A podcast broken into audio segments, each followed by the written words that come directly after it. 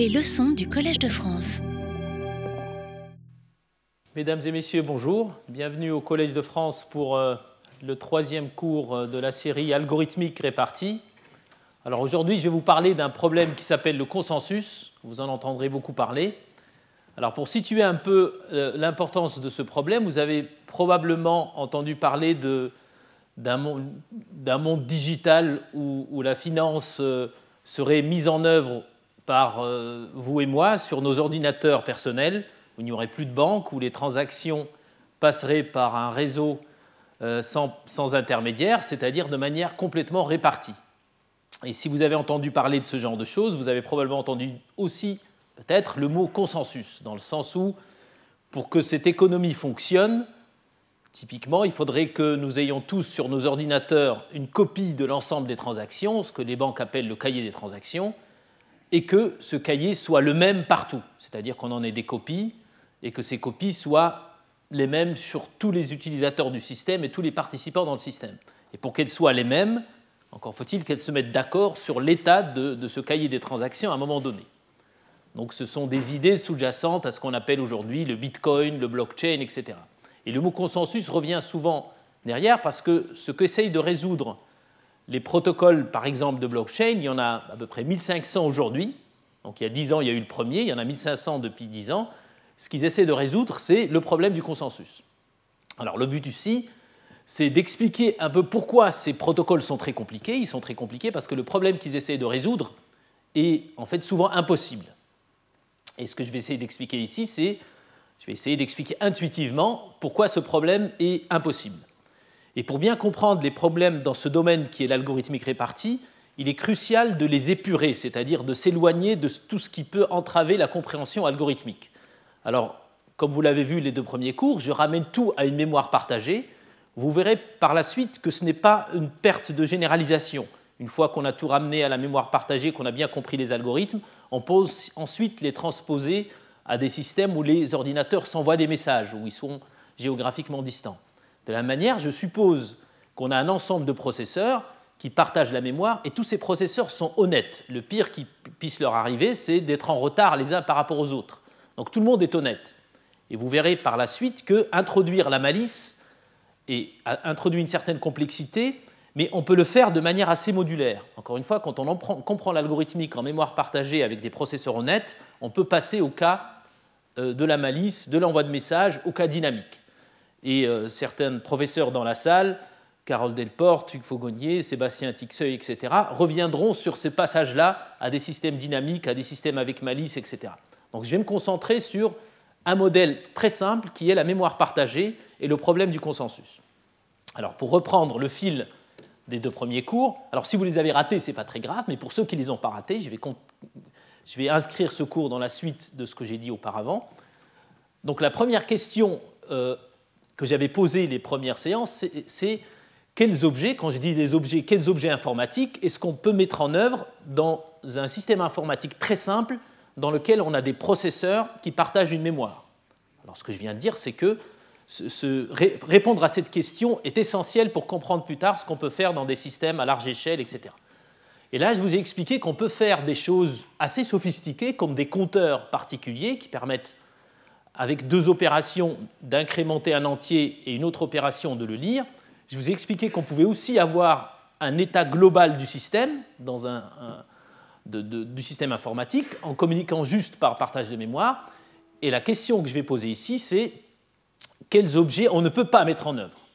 Quand il y en a qu'on peut mettre en œuvre, il y en a qu'on ne peut pas mettre en œuvre.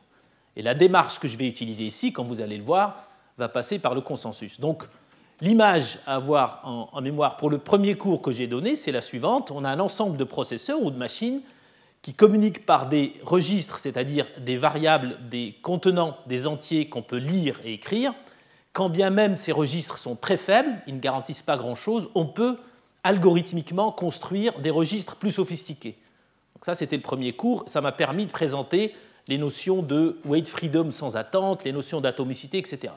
Donc ça, c'est le premier cours qui est disponible en ligne. Ensuite, je vous ai expliqué dans le deuxième cours qu'à partir de ces registres, une fois qu'on a construit ces variables qu'on pouvait lire et écrire et qui étaient atomiques, c'est-à-dire que tout se passait comme si les processeurs y accédaient un à la fois, eh bien, on peut aller plus loin, faire des compteurs avec une sémantique particulière, j'y reviendrai, et faire des snapshots, des photographies instantanées du système.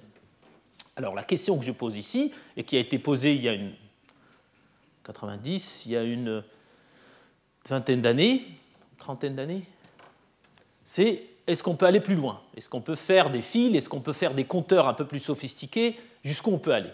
D'accord? Donc c'est là où on en, on en est resté la dernière fois, et donc c'est la question que je vais poser ici.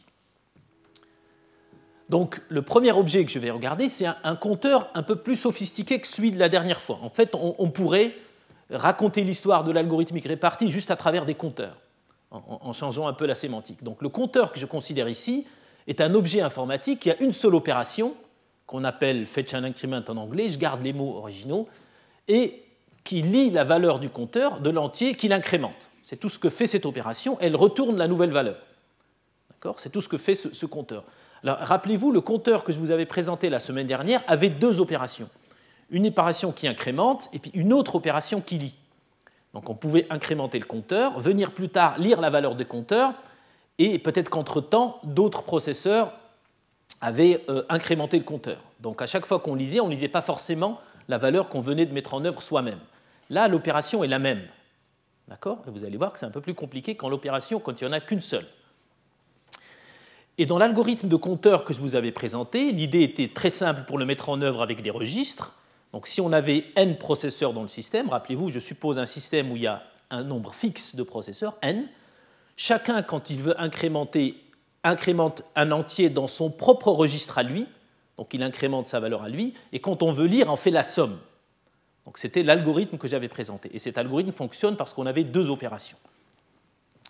Donc là, la question qui a été posée, c'est est-ce qu'on peut mettre en œuvre ce compteur-là avec une seule opération qui écrit et qui lit?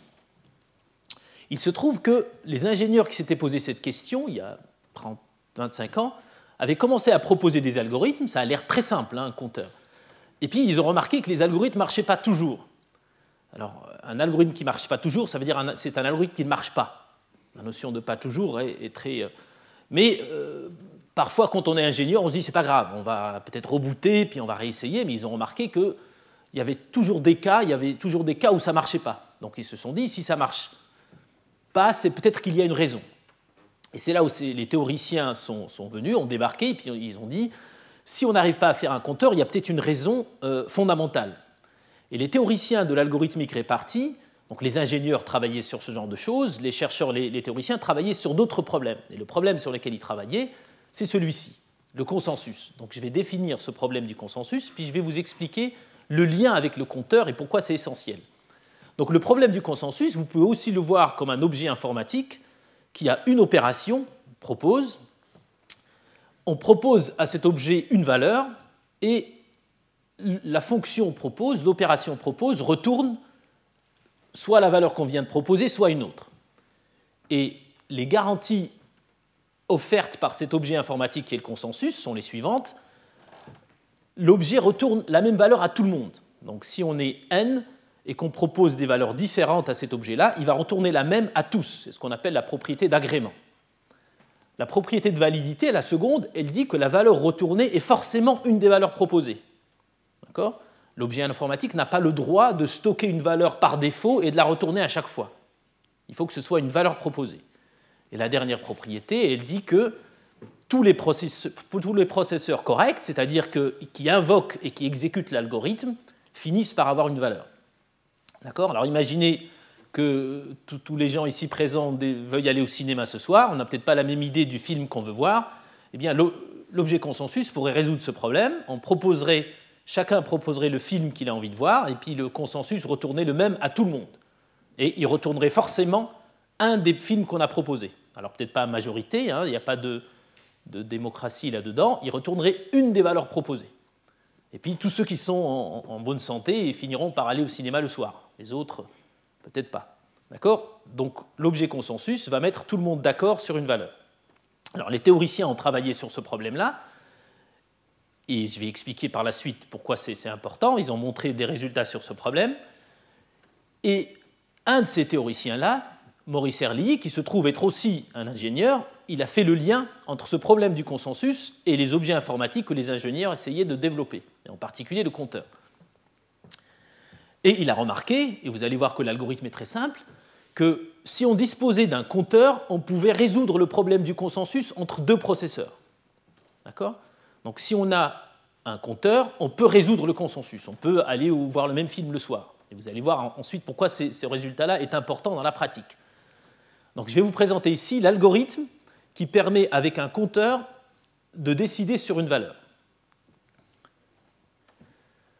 Alors, ne vous effrayez pas de ce pseudocode, c'est assez simple. Les processeurs utilisent, j'utilise le mot processeur et processus de manière interchangeable, excusez-moi. Donc les processus utilisent deux registres, alors il y en a deux de processus, P0 et P1, qui doivent se mettre d'accord sur une valeur, donc ils doivent implémenter, ils doivent mettre en œuvre l'opération propose. Cette opération propose doit retourner la même valeur aux deux. Et chacun de ces deux processeurs exécute le code suivant, l'algorithme suivant. Et j'utilise ici le mot le, i, donc ici c'est le processus PI, pour dire que c'est PI qui exécute ce code. Alors i étant 0 ou 1.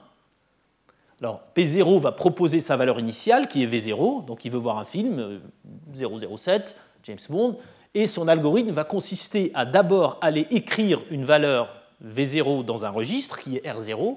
Donc la première chose que je fais, c'est que j'écris ma valeur initiale. C'est le film que j'ai envie de voir. Ensuite, j'utilise le compteur. Je suppose ici que le compteur est initialisé à 0. Le compteur s'appelle C et l'opération qui me permet d'accéder au compteur s'appelle fetch and increment, chercher et incrémenter, et qui me retourne la nouvelle valeur du compteur. Elle incrémente et elle retourne une valeur. Et je stocke cette valeur dans val donc dans la valeur val. Et puis je fais le test suivant, si val est égal à 1, alors je retourne ma valeur initiale. Entre guillemets, si val est égal à 1, ça veut dire que j'ai été le premier à accéder au compteur. Le second qui accède au compteur aura la valeur 2. D'accord? On est deux à accéder au compteur, la valeur initiale est 0, il y en a un qui va incrémenter à avoir 1, l'autre incrémenter à avoir 2. Donc ce compteur va départager les deux processeurs, il y en a un qui va avoir la valeur 1, et l'autre aura la valeur 2. Celui qui va avoir la valeur 2, il ne va pas décider sa valeur initiale, il va regarder dans l'autre registre la valeur qui a été proposée par le processeur qui a gagné. D'accord? Donc, grâce à ce compteur et à ces deux registres, on assure que les deux processeurs vont retourner la même valeur. Donc, je, rappelle l'algorithme. Chacun écrit sa valeur dans son registre. Donc, l'autre écrit sa valeur dans le registre. Puis, on va vers le compteur qui nous départage et qui, en fait, dit c'est toi qui es arrivé Celui qui est arrivé avant décide sa valeur. L'autre qui est venu après trouve la valeur de l'autre processeur. Alors, ce qui est important de comprendre ici, c'est que cet algorithme satisfait assez trivialement les trois propriétés du consensus. En particulier, tout le monde décide la même valeur, puisque la valeur sera celle écrite dans un des registres. La valeur décidée est forcément une valeur proposée par l'un des deux processeurs. Et troisièmement, cet algorithme est sans attente, c'est-à-dire que si un processeur finit d'exécuter l'algorithme, si un, processeur est en bonne santé, c'est-à-dire qu'il exécute les étapes, le, système d'exploitation lui permet d'exécuter des étapes, eh bien il va décider. D'accord? Il est crucial de voir que la première chose que font les processeurs, c'est d'écrire dans un registre. Imaginez le scénario, un algorithme légèrement différent, où on irait d'abord accéder au compteur. Donc je pourrais aller accéder au compteur, trouver la valeur 1, ou par exemple trouver la valeur 2, et ensuite me dire, je n'ai pas gagné, il faut que j'aille trouver la valeur dans le registre. Mais si l'autre n'a pas eu le temps de la mettre dans le registre, je ne pourrai jamais décider. C'est pour ça qu'on force les processeurs à d'abord écrire dans le registre avant d'utiliser le compteur. Donc si je perds, si j'ai la valeur 2, forcément, c'est que quelqu'un est passé devant et donc a écrit sa valeur dans le registre. C'est crucial de comprendre des petites subtilités comme ça. Donc l'algorithme n'est pas très compliqué, enfin il est même assez simple. Il permet de montrer qu'avec un compteur, on peut résoudre le consensus. Il faut aussi noter que dans cet algorithme, il y a un moment clé, j'y reviendrai un peu plus tard dans la preuve que je vais présenter, qu'il y a un moment dans lequel un observateur externe pourra dire ⁇ ça y est, on sait quelle valeur va être choisie ⁇ C'est ce moment-là. Lorsqu'on accède au compteur et qu'on retourne une valeur, l'observateur externe, donc c'est un, dieu qui regarde l'algorithme, il sait la valeur, ça va être la valeur de P0 ou de P1, celui qui a gagné. Ce moment clé, il est ici. On, dit qu'on passe dans le jargon de l'algorithmique répartie, on dit qu'on passe d'un état bivalent à un état univalent ou monovalent, c'est-à-dire un état d'incertitude à un état où on sait que la valeur va être celle de P0 ou P1. Et on le sait ici. Je vais revenir sur cela plus tard. Donc avec un compteur, on peut résoudre le problème du consensus. Il se trouve que euh, notre théoricien ingénieur était au courant des résultats d'informatique, d'algorithmique théorique de l'époque, et en particulier, il était au courant de ce résultat-là, qui a été établi en 85 dans un premier temps par Fisher, Lynch et Patterson, dans le cadre des envois de messages, nous y reviendrons, et il a été généralisé en 87 par Louis et Amara dans le cadre de la mémoire partagée. Et ce résultat dit aucun algorithme déterministe asynchrone, ce que j'ai supposé pendant tous mes cours, c'est déterministe asynchrone. Nous reviendrons plus tard sur euh, nous remettrons en cause ces hypothèses plus tard. Aucun algorithme ne peut résoudre le consensus entre deux processus qui utilisent seulement le registre, des registres. D'accord? Donc il y a eu ce résultat qui avait été prouvé. Le corollaire de ce résultat, forcément, c'est que aucun algorithme ne peut mettre en œuvre un compteur. D'accord? Puisqu'avec un compteur, on peut faire le consensus, et que le consensus est impossible, donc le compteur est impossible. J'espère que vous me suivez. D'accord? Donc je vous ai présenté un algorithme assez simple qui fait un consensus avec des compteurs.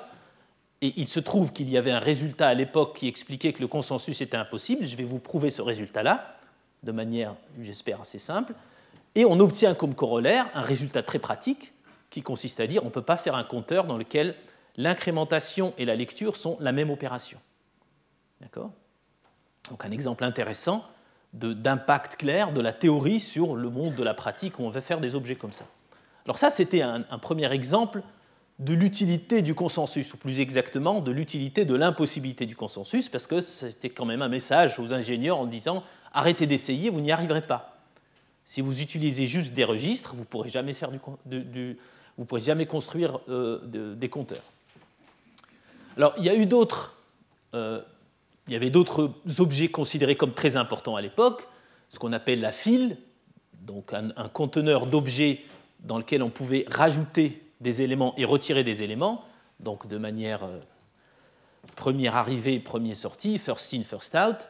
Donc c'était aussi un objet considéré comme très important parce que pour plein d'applications, il fallait stocker des demandes d'achat, puis il fallait les dépiler dans l'ordre dans lequel ils étaient arrivés. Donc l'objet important était la file euh, ce, conteneur d'objets. Et les gens se posaient aussi la question, est-ce qu'on peut mettre en œuvre une file avec des registres?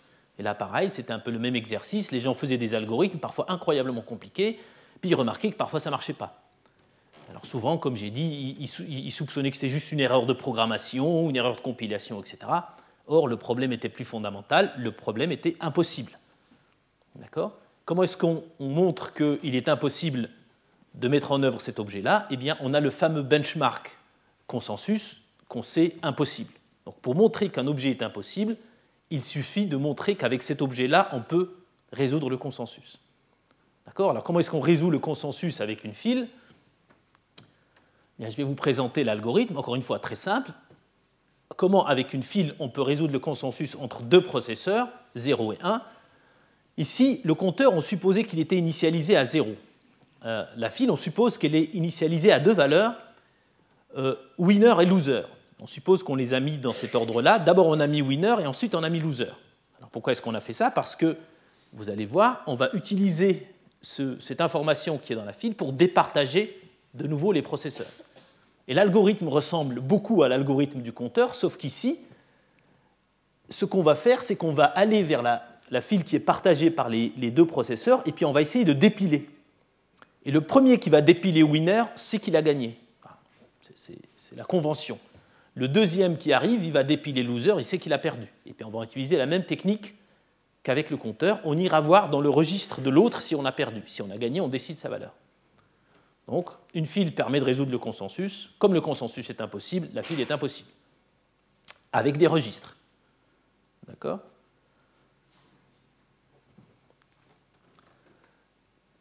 Et puis, s'en est suivi toute une liste d'impossibilités. On est allé voir d'autres objets qu'on considérait comme très importants, par exemple le test and set.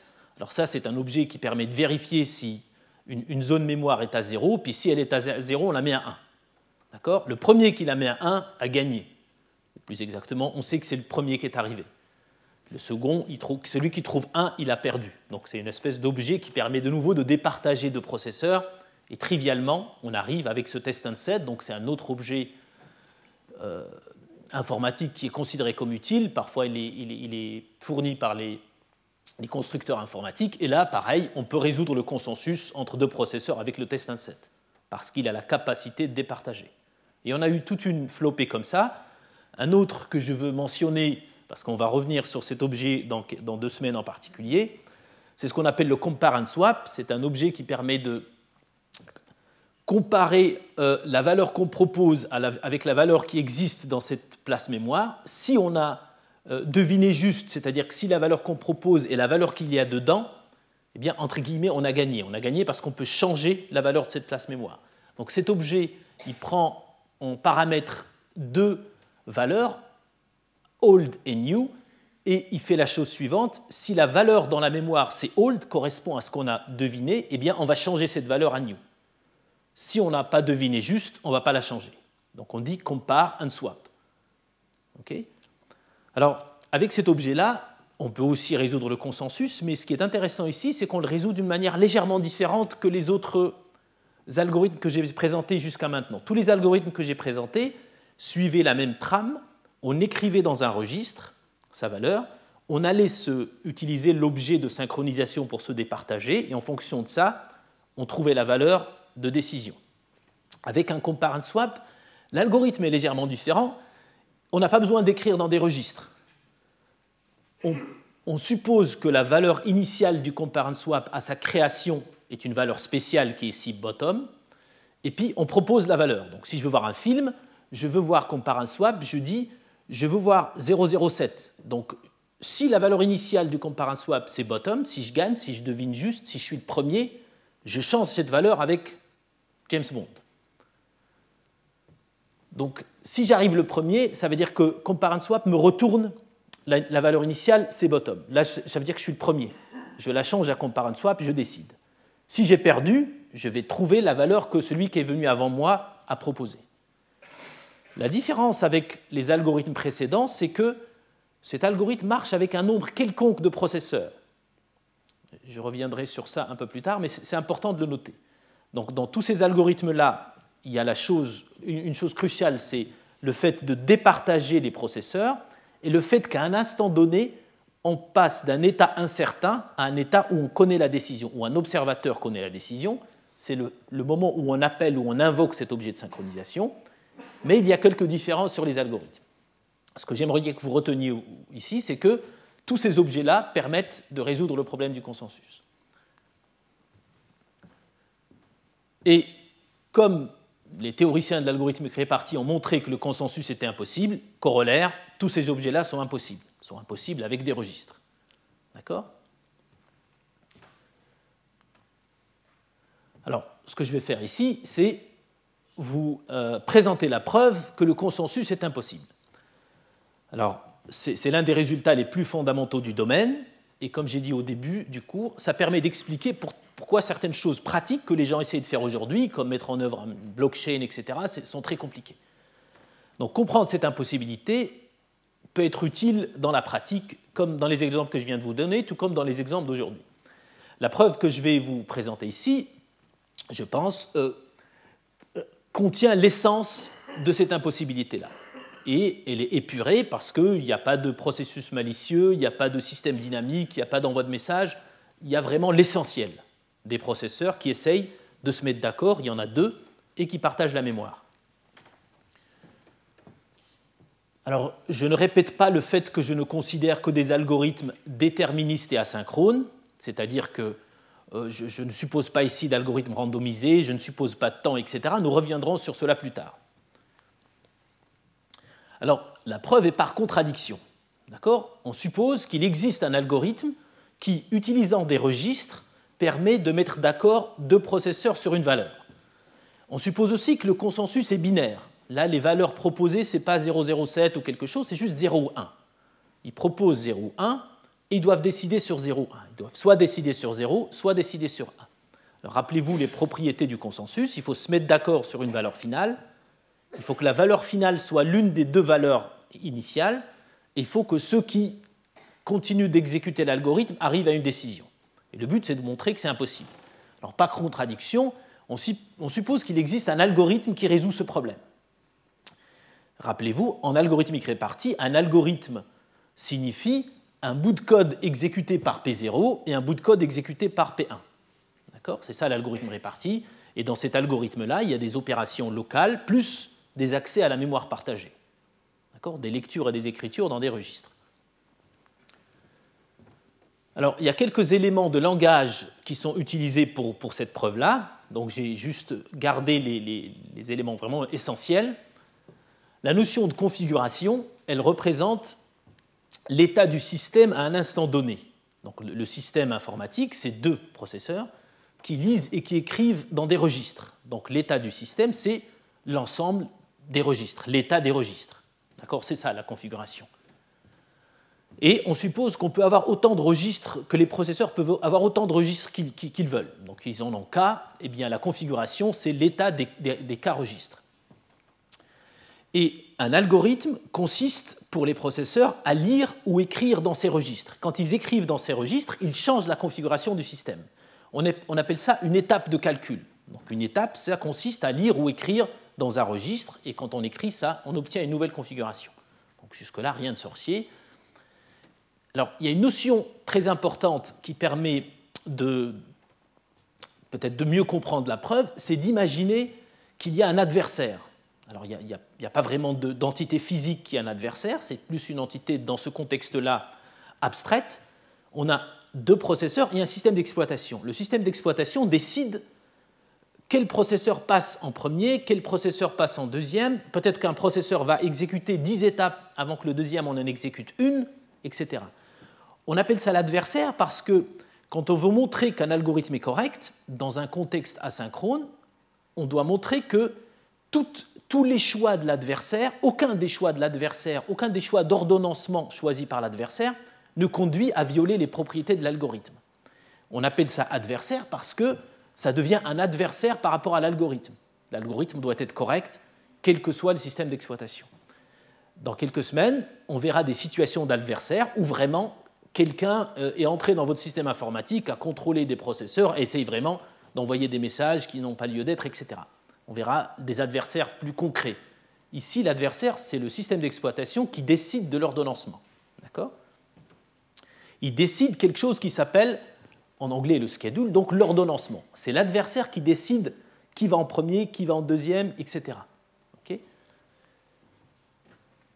donc, une configuration D, c'est euh, l'ensemble des états des registres de notre système et les étapes quand P0 exécute une étape après la configuration D, on obtient une nouvelle configuration qu'on note P0 de D. C'est juste une notation.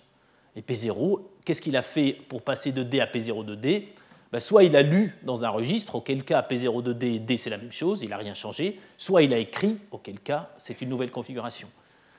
Pareil, P1, si c'est lui qui est choisi par le, le système d'exploitation, par l'adversaire, eh bien, il va passer de la configuration D à une configuration qu'on appelle P1 de D.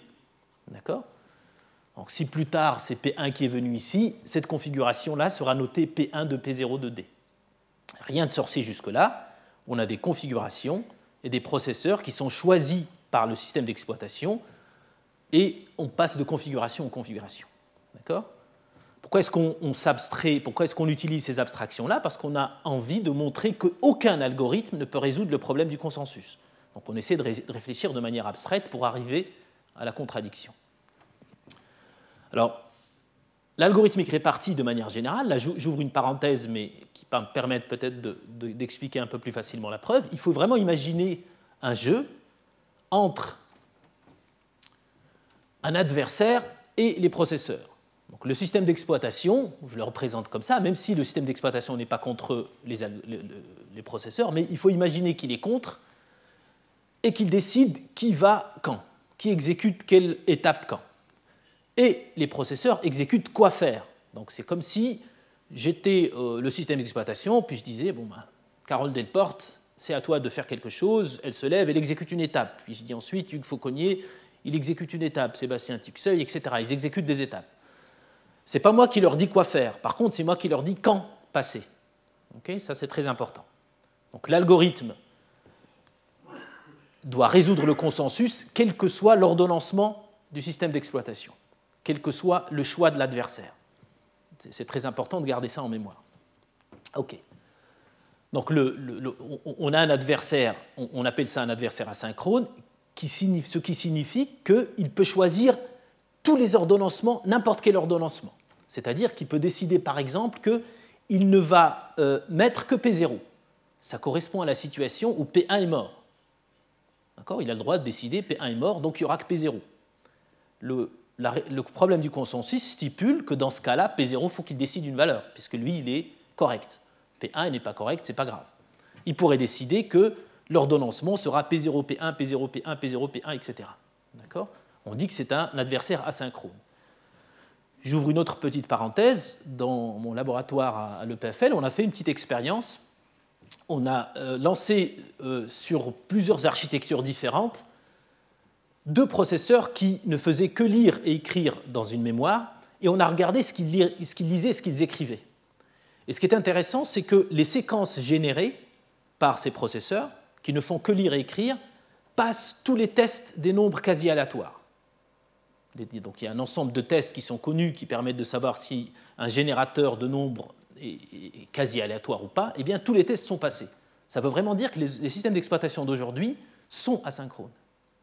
On ne peut pas, prévoir pourquoi ils font ça, mais dans quel, ordre ils vont choisir les processeurs, ce qui les rend asynchrones.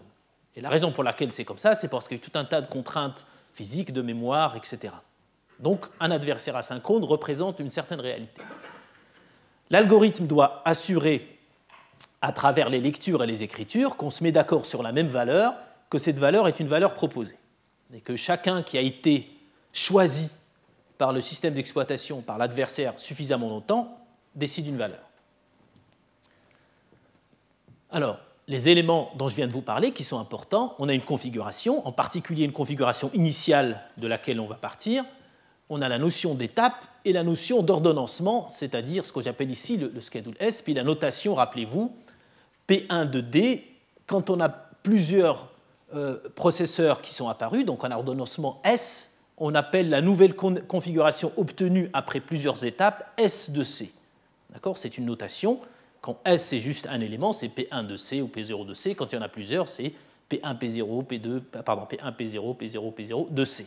OK? Alors, une autre définition importante, après je vais arrêter avec les définitions, on va, on va se lancer dans la preuve. Définition importante, c'est la notion de, valence. On dit qu'une configuration est zéro valente ou invalente, donc U ici c'est 0, 1. Donc une configuration, un état global du système est U valent, U étant 0 ou 1, si en démarrant de C, quel que soit le choix par l'adversaire de l'ordonnancement, on arrive à zéro. Si c'est le cas, on dit que la configuration initiale est zéro valente. Intuitivement, ça veut dire que la valeur a été décidée. L'observateur externe, en regardant C, il sait qu'il n'y a, plus, le choix. On va aller vers zéro. On appelle cette configuration le C, où le choix a déjà été fait vers la valeur zéro. On dit que c'est une configuration zéro valente. De la même manière, si le choix a été déjà fait pour 1, on dit que c'est une configuration invalente, une valente une configuration qui est, soit zéro-valente, soit invalente est dite univalente. Et une configuration qui n'est ni l'une ni l'autre, on dit qu'elle est bivalente. Alors une configuration bivalente, c'est une configuration dans laquelle les processeurs, suivant l'ordre dans lequel ils sont entrelacés, pourraient encore décider 0 et ou pourraient encore décider 1. D'accord? Donc tout l'objectif d'un algorithme, c'est d'amener le système à une configuration zéro-valente ou invalente. C'est ça l'objectif de l'algorithme. D'accord? Tout l'objectif de l'adversaire, c'est de les laisser éternellement dans une configuration bivalente. D'accord C'est un peu ça le jeu.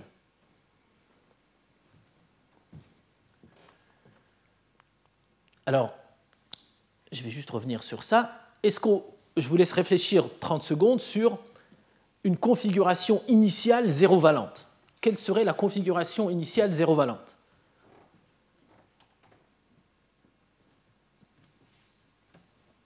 je, vois, quelques doigts se lever. J'imagine que vous avez tous vu. Donc il est assez clair que si tout le monde veut aller voir James Bond, le seul choix possible, ça va être James Bond, puisque le, consensus stipule que la valeur décidée doit être une valeur proposée. Donc une configuration dans laquelle les processeurs proposent 0, forcément, proposent tous 0, forcément ça va être une configuration qui ne peut aller que vers 0. Donc l'observateur externe, donc P0 ne sait pas ce qu'a proposé P1 et P1 ne sait pas ce qu'a proposé, mais l'observateur externe, s'il voit ça, il sait qu'il n'y a plus le choix, forcément ils vont décider 0 on appelle cette configuration initiale une configuration zéro valente. D'accord?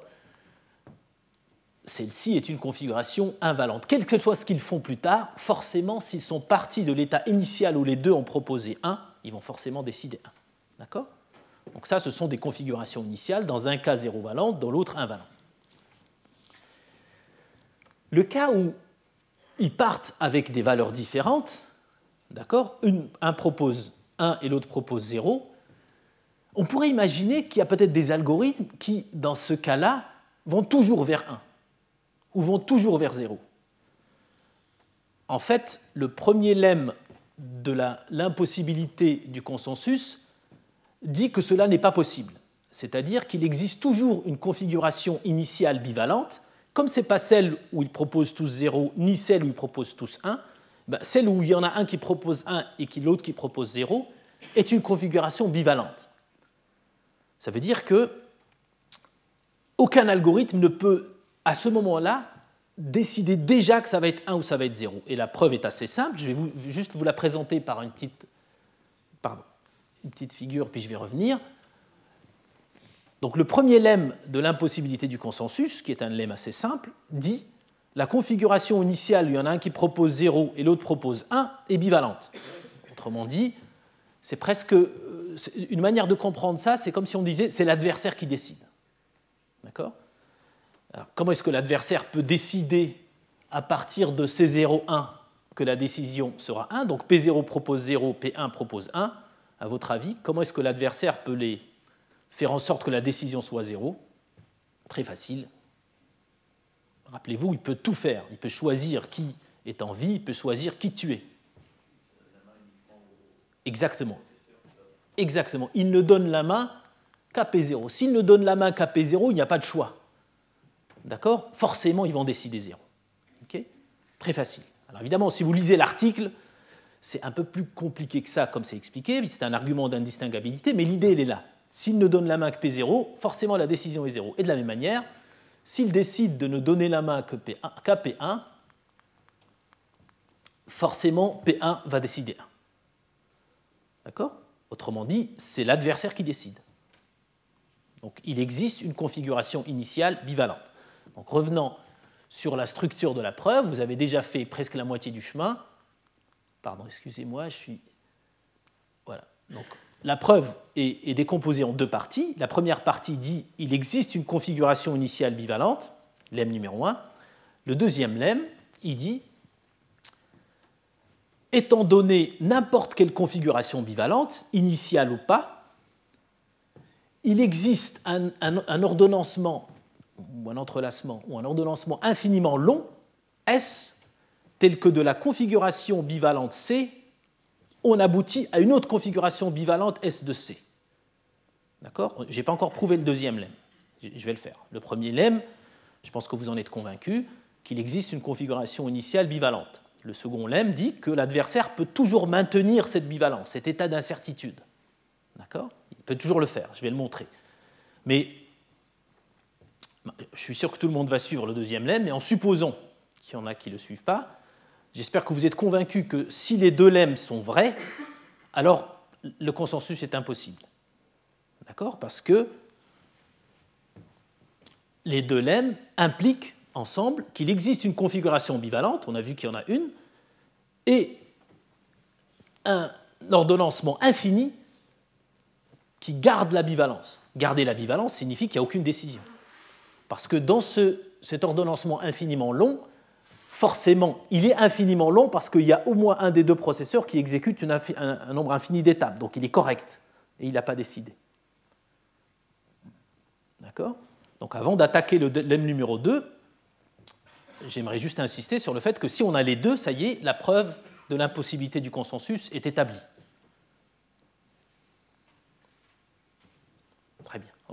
maintenant, on va s'attaquer au lemme numéro 2. Donc le dernier effort intellectuel que je vous demande, c'est de vous concentrer sur ce lemme numéro 2, qui est l'essence en fait de la preuve. Et vous allez voir, quand on, enlève tout ce qui est malice, euh, envoi de message, dynamicité, la, preuve est facile. Donc là, c'est ce que j'ai dit tout à l'heure. Je vais repasser. Pardon. Donc ça, c'est le lemme 1, le lemme 2. Donc le lemme 2, il dit, étant donné une configuration bivalente C, il existe un ordonnancement arbitrairement long, S, tel que la nouvelle configuration qu'on obtient en appliquant S à C est toujours bivalente. C'est ça qu'on veut montrer. De nouveau, on va montrer ça par contradiction. Et la contradiction de cela, de, de cet énoncé, c'est la suivante. On dit supposons que cela ne soit pas vrai, c'est-à-dire qu'il n'existe pas d'ordonnancement arbitrairement long, il y a une borne supérieure sur les ordonnancements qui gardent la bivalence, et on va prendre le plus long d'entre eux. D'accord? On va l'appeler S. Donc soit S, l'ordonnancement de longueur maximale, tel que partant de C qui est une configuration bivalente, on aboutit à D égale F de C qui est bivalent. D'accord? Donc S est le plus long contradiction de, l'énoncé. J'espère que ça va. Alors, il faut se rappeler que D, celui qu'on obtient après S de C, est bivalent. Mais c'est le dernier bivalent, c'est le plus long. Donc au prochain coup, l'ordonnancement un poil plus long, c'est-à-dire avec une étape de plus, ne sera plus bivalent. Il sera univalent. D'accord? P0 de D et P1 de D, c'est-à-dire la configuration obtenue après S, un poil plus long que S, les deux seront univalents, puisqu'on a été une étape de plus dans un sens ou dans l'autre. De plus, l'un de ces deux-là sera zéro valent, l'autre sera invalent, puisque D, lui, est bivalent. Donc on est arrivé à un état du système D qui est bivalent, tel que, après D, soit on va vers 0, soit on va vers 1. Et on va supposer que, sans perte de généralité, que si c'est P0 qui passe en premier, on va vers 0. Si c'est P1 qui passe en premier, on va vers 1. Est-ce qu'on est ensemble? Ça va? Bon.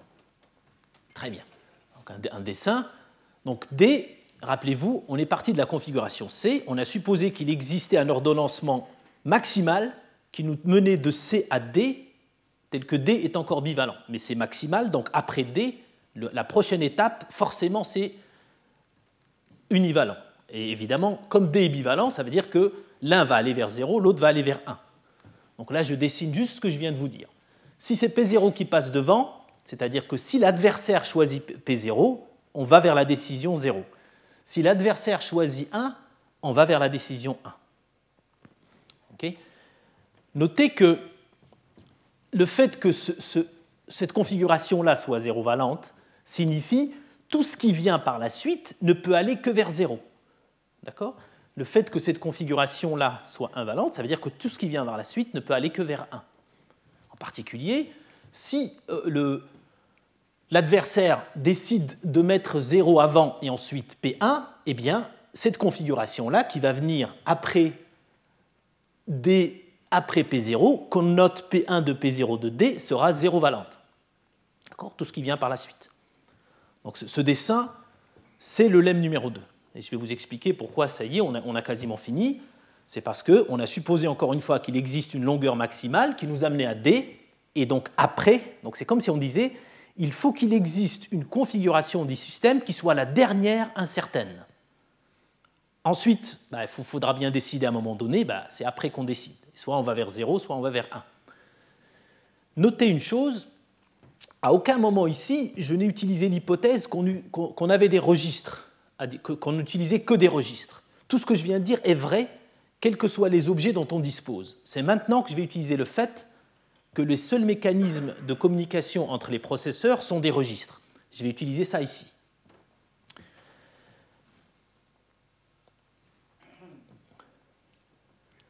Alors, si on se pose la question, P0 et P1, quand ils font passer l'état du système de D à P0 de D ou à P1 de D, d'accord, suivant qui passe en premier, qu'est-ce qu'ils peuvent bien exécuter comme opération? Ils n'ont que deux choix, les processeurs. Soit ils lisent, soit ils écrivent dans des registres. Il est assez évident que si, par exemple, P0 lit dans un registre, D et P0 de D seront les mêmes. Il ne modifiera pas la configuration du système. Donc c'est impossible qu'il ne, ne fasse que lire dans un registre. Pareil, il est impossible que P1 ne fasse que lire dans un registre, puisque D est forcément différent de P1 de D. D'accord? Donc l'étape clé aussi bien de P0 que de P1 doit être une écriture, une modification de la configuration du système. Donc il faut qu'ils écrivent. J'espère que c'est clair. Très bien. Maintenant, je vais aller encore plus, plus loin et puis je vais, dire que non seulement il faut qu'ils écrivent, mais il faut qu'ils écrivent dans le même registre. Pourquoi est-ce qu'il faut qu'ils écrivent dans le même registre? Parce que si dans cette étape clé, P0 et P1 écrivent dans deux registres différents, eh bien P0 de D et P1 de D seraient les mêmes s'ils écrivent dans deux registres différents. D'accord? Ce seraient les mêmes états. Après que celui-là ait fait ceci et que celui-là ait fait, ait fait ça, ce serait le même état. Or, c'est impossible, puisqu'il y en a un qui est un valent, l'autre qui est zéro valent. Donc, non seulement il faut qu'ils écrivent, mais il faut qu'ils écrivent dans le même registre. Autrement dit, l'étape clé qui va faire passer la configuration du système d'un état incertain bivalent à un état monovalent doit forcément être une étape où ils écrivent dans le même registre. Donc P0 et P1 doivent écrire ici dans le même registre. Évidemment, c'est l'adversaire qui va décider est-ce que c'est P0 qui écrit ou c'est P1, mais cette opération-là, il faut qu'elle soit une écriture dans le même. Alors maintenant, on va dire, supposons qu'il existe un registre R, tel que dans cette étape clé-là, P0 écrit dans R et P1 écrit dans R, dans ce même registre, je l'appelle R. Eh bien, le problème, c'est le suivant, c'est que la sémantique de l'écriture dans un registre est telle qu'elle écrase la valeur qui était avant. D'accord? Donc, si on se pose la question, P0 vient d'écrire dans un registre R, P1 vient après, écrit, cet état-là est le même que P1 de D. C'est la première fois où j'utilise vraiment la sémantique de l'écriture d'un registre. Comme elle écrase la valeur d'avant, forcément, l'état obtenu après P1 de P0 de D est le même que P1 de D. Contradiction, parce que je vous ai expliqué tout à l'heure que tout ce qui vient après cette configuration-là est zéro valent et cette configuration est invalente. Donc qu'est-ce que j'ai fait? J'ai épuisé tous les cas possibles pour que le système passe d'un état bivalent à un état monovalent les cas où c'est des lectures, j'ai expliqué que ce n'était pas possible. Les cas où c'était des écritures dans deux registres séparés, c'est impossible. Le seul cas qui restait, c'est le cas où ils écrivent dans le même registre. Et s'ils font cela, s'ils écrivent dans le même registre, on aboutit aussi à une contradiction, parce que cette étape clé-là, P0 de D, si on applique ensuite P1 de P0 de D, on se retrouve dans une situation qui ne devrait pas du tout être zéro-valente. Contradiction. Qu'est-ce que, je, viens d'expliquer? C'est que la sémantique, les opérations associées à un registre qui consiste à soit lire, soit écrire en écrasant la valeur la, valeur antécédente, ne permet pas d'aboutir à un, état monovalent. Notez une chose, les algorithmes que je vous ai présentés tout à l'heure, qui utilisent par exemple le compteur, rappelez-vous du compteur, ne nous permettrait pas de faire cette preuve. Heureusement, parce qu'avec un compteur, on peut faire le consensus. Et pourquoi est-ce qu'ils ne nous permettent pas de faire cette preuve? Parce que P1 de P0 de D ne pourrait pas être égal à P1 de D si je disposais d'un compteur. la même manière avec une file, la même manière avec un compare un swap. Ce sont des objets plus puissants et on le voit exactement ici, dans cette étape-là. je répondrai juste après on, finit dans cinq minutes. Je reviendrai sur ce transparent, promis. Mais vous avez raison, c'est le point clé. Mais je vais y revenir pour des besoins audio. Je, reviens sur les questions dans, un petit moment. Alors, je ne vais, pas passer sur le, texte écrit, vous le trouverez plus tard. La conclusion, c'est que les deux lemmes nous font passer d'une configuration initiale à une configuration, euh, disons, avec un ordonnancement infini pourrait nous, laisser dans, une, dans, un état euh, incertain, c'est-à-dire bivalent, ce qui contredit le consensus. Alors, je suis passé assez rapidement, bien évidemment, sur tout un tas de choses, mais j'espère avoir donné l'essence de la preuve. Pour ceux qui sont très intéressés par ce sujet, j'ai dit les sources de secours sont euh, ces deux bouquins-là. Et celui-là est coécrit avec euh, le professeur Petr Kuznetsov qui vous donnera le cours, euh, le séminaire dans 10 minutes après la petite pause. Donc je vais arrêter ici. Et puis, dans cinq minutes, le professeur Kuznetsov va vous présenter et va répondre à votre question. Merci de votre attention. La semaine prochaine, je parlerai d'universalité du consensus, pardon, dans deux semaines, d'universalité du consensus, et le professeur Vassos Adzilakos, qui est un, professeur hors pair pédagogiquement parlant, viendra vous, présenter ce qu'on appelle la hiérarchie du consensus dans deux semaines. Retrouvez tous les contenus du Collège de France sur www.colège-2-france.fr.